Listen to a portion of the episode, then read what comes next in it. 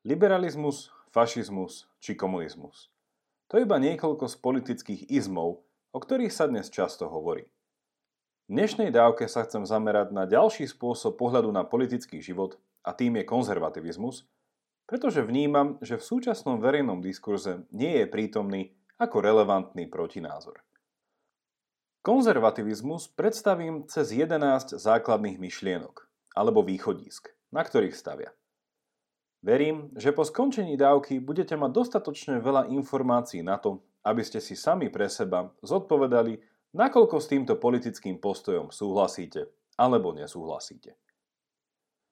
Skôr ako začneme, vás pozývam lajknúť a sledovať pravidelnú dávku aj na Facebooku. Prečo?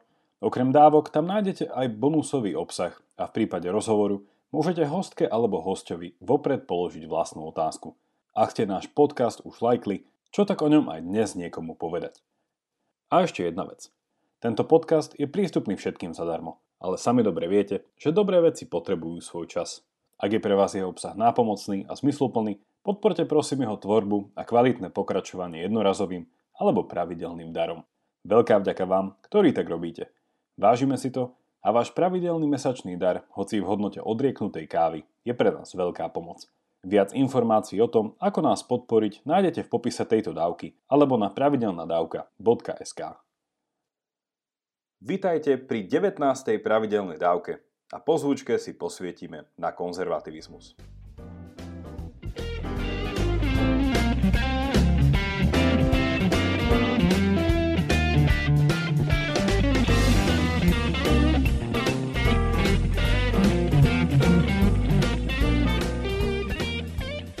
Aby bola pre vás dnešná dávka ešte plnohodnotnejšia, zoberte si papier a pero a skúste sa otestovať, koľko z nasledujúcich jedenástich filozofických východí z konzervativizmu sa vám podarí presne zachytiť jedným slovom alebo krátkou vetou. Poďme teda na to. Prvým východiskom je realistický pohľad na ľudskú prirodzenosť. Konzervativizmus síce verí v možnosť či dokonca ľudskú potrebu rastu, napredovania a zlepšovania, jeho pohľad na človeka ako takého je ale realistický. V čom? Človeka vidí ako bytosť, ktorá má potenciál na veľký osobný rast, ktorý sa transformuje aj do budovania spoločného či spoločenského dobra, ale súčasne vníma aj potenciál, ktorý ide opačným smerom. Človek je schopný veľkého zla a konzervativizmus, na rozdiel od divocha z pera ženevského filozofa Jean-Jacques Rousseau, vníma potrebu spoločnosti, civilizácie a kultúry na sublimáciu ľudského deštrukčného potenciálu. Inými slovami, človek ponechaný sám na seba nebude automaticky nasledovať svoju vlastnú cestu sebarozvoja a maximalizácie svojich vloh. Rousseauové slávne tvrdenie, že sa rodíme slobodní, ale všade sme v okovách, sa dá preložiť do jazyka konzervativizmu nasledovne. Rodíme sa závislými a naša sloboda nie je samozrejmosťou.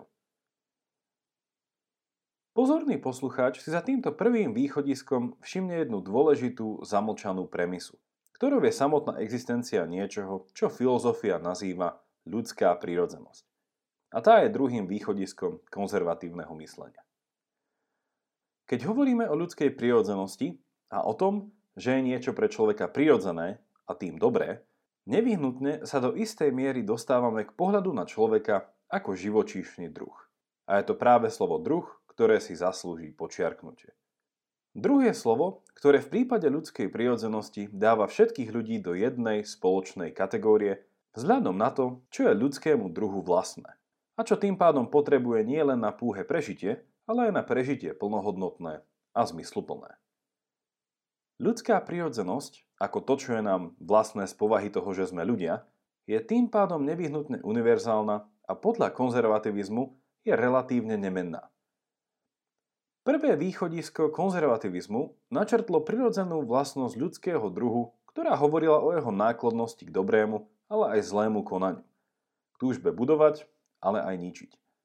Ľudská prirodzenosť je ale oveľa komplexnejšia a v skratke spomeniem ešte dve jej základné vlastnosti, s ktorými konzervativizmus pracuje. Prvou je naša racionalita, teda schopnosť abstraktného myslenia a úžasnej miery predstavivosti, v v kombinácii s druhovo bezprecedentnou formou jazyka. Z toho vyplýva, že v srdci konzervativizmu je úcta voči slobode slova a prejavu, ktorá je nevyhnutná pre život v politickom spoločenstve.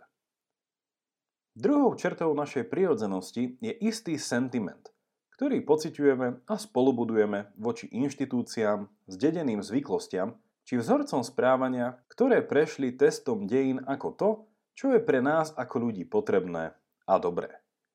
Tento sentiment nie je nostalgickým pocitom, ale presvedčením, že niektoré veci sú dobré a hodné uchovania, pokračovania a doslovne konzervovania. Z tejto skúsenosti berie konzervativizmus svoje meno. Samozrejme, nie všetky zdedené zvyklosti, vzorce správania a inštitúcie sú hodné zachovania, ako napríklad otroctvo a s ním spojený transatlantický obchod. A konzervativizmus sa tu vždy riadil slovami britského filozofa Edmunda Burkeho. Aby sme mohli veci zachovať, musíme sa reformovať. Zmena a adaptácia na nové okolnosti sú konzervativizmu vlastné, ale zmien pre zmenu samotnú sa stráni. Ako hovorí známy konzervatívny idiom, ničiť je jednoduchšie, ako budovať. Tretie východisko úzko súvisí s tým, čo bolo doteraz povedané a poukazuje na jednu z mnohých inštitúcií, ktorú prirodzené dejiny ľudstva otestovali ako potrebnú. A tou je rodina. Tá je prvým miestom, kde sa formuje ľudská racionalita a predstavivosť, kde sa osvojuje a zdieľa sentiment a kde je človek pre svoje vlastné dobro konfrontovaný s poslušnosťou a nesúhlasom, čo je prvým podnetom k jeho individualite. Ochrana a podpory rodiny je spojená s ďalším východiskom, ktoré otvára otázku vzniku, existencie a funkcie štátu. Konzervativizmus tvrdí, že štátu nepredchádzal prirodzený stav, o ktorom písal britský filozof Thomas Hobbes.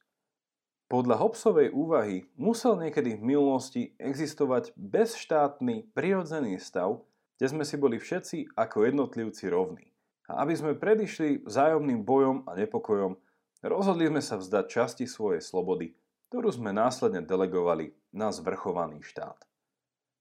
Konzervativizmus naopak tvrdí, že štátu predchádzala rodina. A aby sme boli antropologicky presní, išlo o rodiny, ktoré sa formovali do kmeňov a klanov, až tie sa neskôr transformovali na monarchickú a ešte neskôr parlamentnú formu politického zriadenia. Jednotlivec prežije bez štátu, ale nie bez rodiny. Rodina prežije bez štátu, ale štát bez rodín nie. Logicky sa tu podsúva piaté východisko, ktoré už bolo implicitne spomenuté. Konzervativizmus odmieta Rousseauvu teóriu spoločenského kontraktu a všeobecnej vôle, podľa ktorej politické spoločenstvo vzniklo ako kontrakt či zmluva medzi rovnými a slobodnými jednotlivcami, ktorí v danej dobe žili. Ak by ale konzervativizmus pre účely diskusie mal súhlasiť s týmto liberálnym princípom, takto opísaná zmluva je nedostačujúca. A známymi Burkeho slovami je potrebné, aby boli do neho zahrnutí aj tí, ktorí už nežijú a tiež tí, ktorí sa ešte nenarodili. Ak má mať teória spoločenského kontraktu kredibilitu, je potrebné, aby nediskriminovala voči žiadnej skupine ľudí. Akokoľvek paradoxne to znie, mŕtvi a nenarodení majú tiež práva, vzhľadom na ktoré majú žijúci isté povinnosti. Mŕtvi vo forme úcty, dedičstva či závetu, a nenarodený formou rešpektu, ochrany a nádeje. Politické spoločenstvo nie je jednogeneračné a konzervativizmus si túto kontinuitu ctí ako zdroj múdrosti a prežitia. Po šieste, konzervativizmus odmieta extrémny individualizmus. Ale na rozdiel od krajne ľavicových a pravicových politík si ctí dôstojnosť jednotlivca, ktorého hodnotu by nikdy nenadradil záujmom štátu. Pod extrémnym individualizmom tu chápem presvedčenie, že sloboda jednotlivca na sebaurčenie je základným kameňom politickej spoločnosti. Keďže sa človek jednotlivcom či osobou nerodí, ale stáva, extrémny individualizmus si tak nevedome odrezáva konár, na ktorom stojí. Jednotlivec a jeho identita vzniká na báze vymedzovania sa a rozvíjania jeho vlastného potenciálu. Logicky mu potom musí predchádzať prostredie, ktoré mu umožňuje prvotnú ja, ty, ja, my, či ja, oni konfrontáciu, kde sa vytvára jednotlivcové prvotné spoločenské sebavedomie. Individualizmus má v konzervativizme svoje dôležité miesto, ale určite je nevýchodiskovou pozíciou a možno ani konečným cieľom. A tu sa dostávame k siedmemu východisku, ktoré hovorí o lojalite voči my pred ja. Konzervativizmus nechápe vzťahy prostredníctvom ekonomického či mocenského boja tried, rodov, pohlaví či národov a opäť sa tu vracia dôležitosť sentimentu voči dobrým veciam hodným zachovania. Lojalita, inými slovami vernosť, poslušnosť, úcta alebo priateľstvo, je postavená na poznaní, že niekto mi chce dobre tak isto, ako mu chcel dobre predtým niekto iný. Sentiment, ktorý podopiera našu lojalitu voči spoločnému my, teda komunite, susedstvu či najbližším vzťahom, je tak podobný opetovanej láske. Láske, ktorú nevraciame, ale dávame ďalej. Lojálnosť je tu spravodlivosťou voči prejavenému dobru zo strany druhého, ktoré splácam niekomu inému. A keďže v rámci konzervativizmu hovoríme o dobre, ktoré prešlo testom času, naša lojalnosť tak môže byť smerovaná voči ľuďom dávnej minulosti. V ôsmom bode chcem hovoriť o občianskej spoločnosti, ktorá nás vracia k východiskám o rodine, individualizme a vzťahu k štátu. Občianska spoločnosť sa často chápe ako priestor medzi rodinami a štátom. Miesto, kde sa občania angažujú svojpomocne a z vlastnej iniciatívy. Táto definícia je síce pravdivá, ale nie je úplná, pretože je z istého uhla protirečivá. Ak je občianska spoločnosť odlišná od štátu a status občana je identita daná vzhľadom na štát, potom občianska spoločnosť nie je úplne odlišná od štátu. A to je práve pointa. Občianska spoločnosť je iný spôsob fungovania politickej spoločnosti, ktorý sa odohráva na úrovni, ktorá je ľuďom bližšia ako štát, ale vzdialenejšia ako rodina.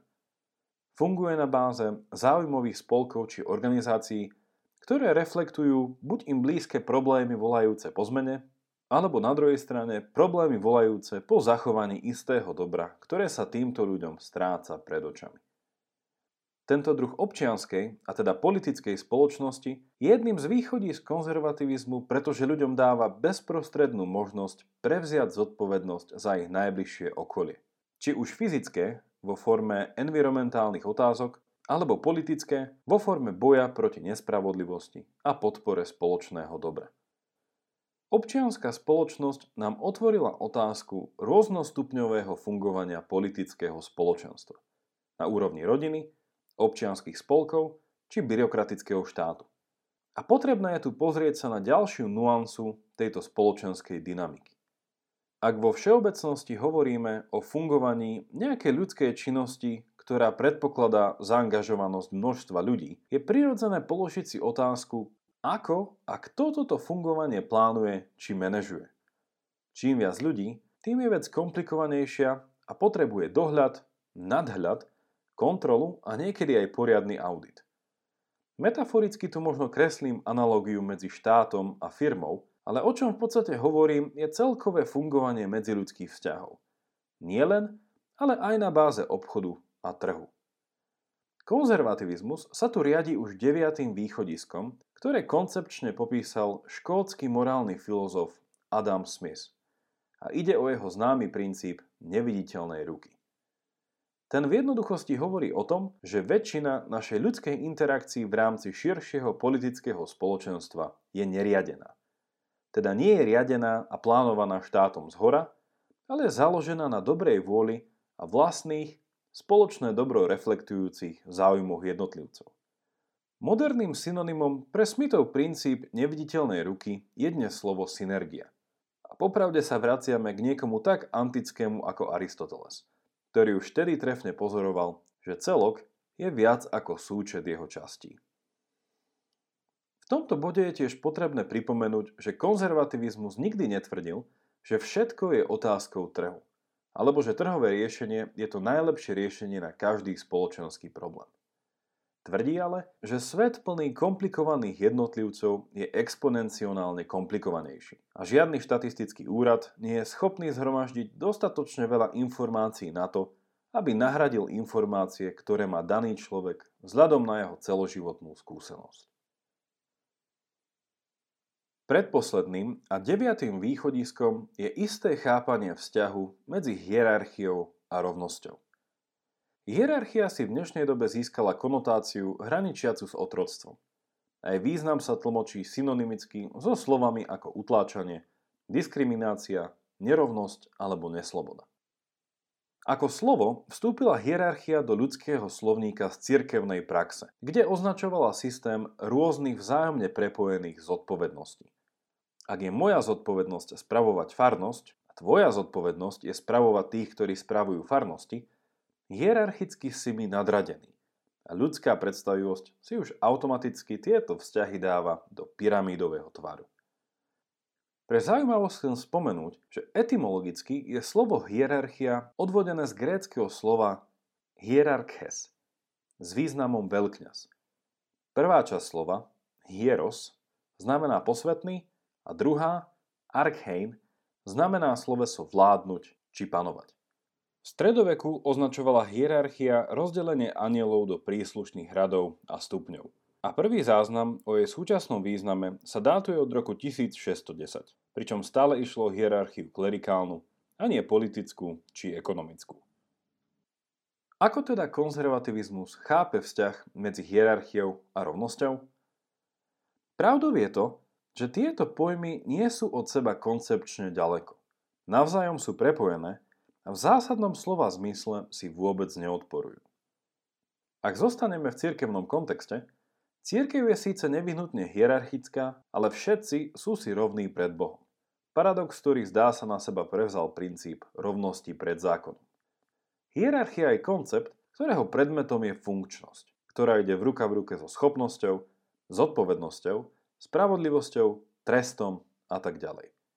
Na druhej strane, rovnosť je koncept, ktorého predmetom je sloboda. Ako je to už v tomto bode lepšie viditeľné, hierarchia nehovorí o rovnosti alebo nerovnosti, ale o funkčnosti. Takisto ako rovnosť nehovorí o usporiadaní, poriadku a organizácii, ale o prístupe k možnostiam slobodného rastu. Ak chceme, aby politická spoločnosť fungovala, a to slobodne, potrebná je hierarchická stavba vzťahov spolu s rovnosťou možností a dôstojnosti. Konzervativizmus, na rozdiel od iných myšlienkových prúdov, drží tieto dva nevyhnutné prvky politického spolužitia spolu. Posledné východisko hovorí o pozitívnom vzťahu konzervativizmu a náboženstva. Konzervativizmus vníma a podporuje jedinečnú úlohu, ktoré má náboženstvo v živote ľudí. V skratke, náboženstvo je sedimentovanou odpoveďou na túžbu človeka po niečom, čo ho presahuje, a teda je zo svojej povahy reakciou na istú potrebu, ktorú človeku nevie naplniť ani rodina, ani občianska spoločnosť, či štát, ktorý sa o to už viackrát v dejinách pokúšal. Okrem toho, že náboženstvo formalizuje ľudskú spiritualitu čo do úkonov a presvedčení, súčasne vytvára to, čo štát rôznymi metanaratívmi mylne imituje. Tvorí mystickú jednotu, ktorá presahuje dichotómiu medzi hierarchiou a rovnosťou. Zdá sa, že práve kvôli tejto schopnosti náboženstva Francúz Alexis de Tocqueville povedal, že sekulárne demokratické zriadenia nevyhnutne na svoje prežitie potrebujú aspoň občiansku formu náboženstva. Na záver chcem dodať, že k týmto jedenástim východiskám konzervativizmu by sa dali pridať samozrejme ešte ďalšie. Verím, že poslucháč v doterajšej analýze spozoroval ich úzke vzájomné prepojenie. Z toho vyplýva, že každé nespomenuté východisko musí byť s týmito jedenáctimi v harmonickom vzťahu a celková povaha konzervativizmu sa tým logicky iba upevní. Zachytili ste všetkých jedenásť východísk? Čom by s nimi nesúhlasil napríklad liberalizmus? Nesúhlasil by so všetkým alebo iba s niečím? Teším sa na vás opäť v stredu. Majte sa dobre a nech vám to myslí.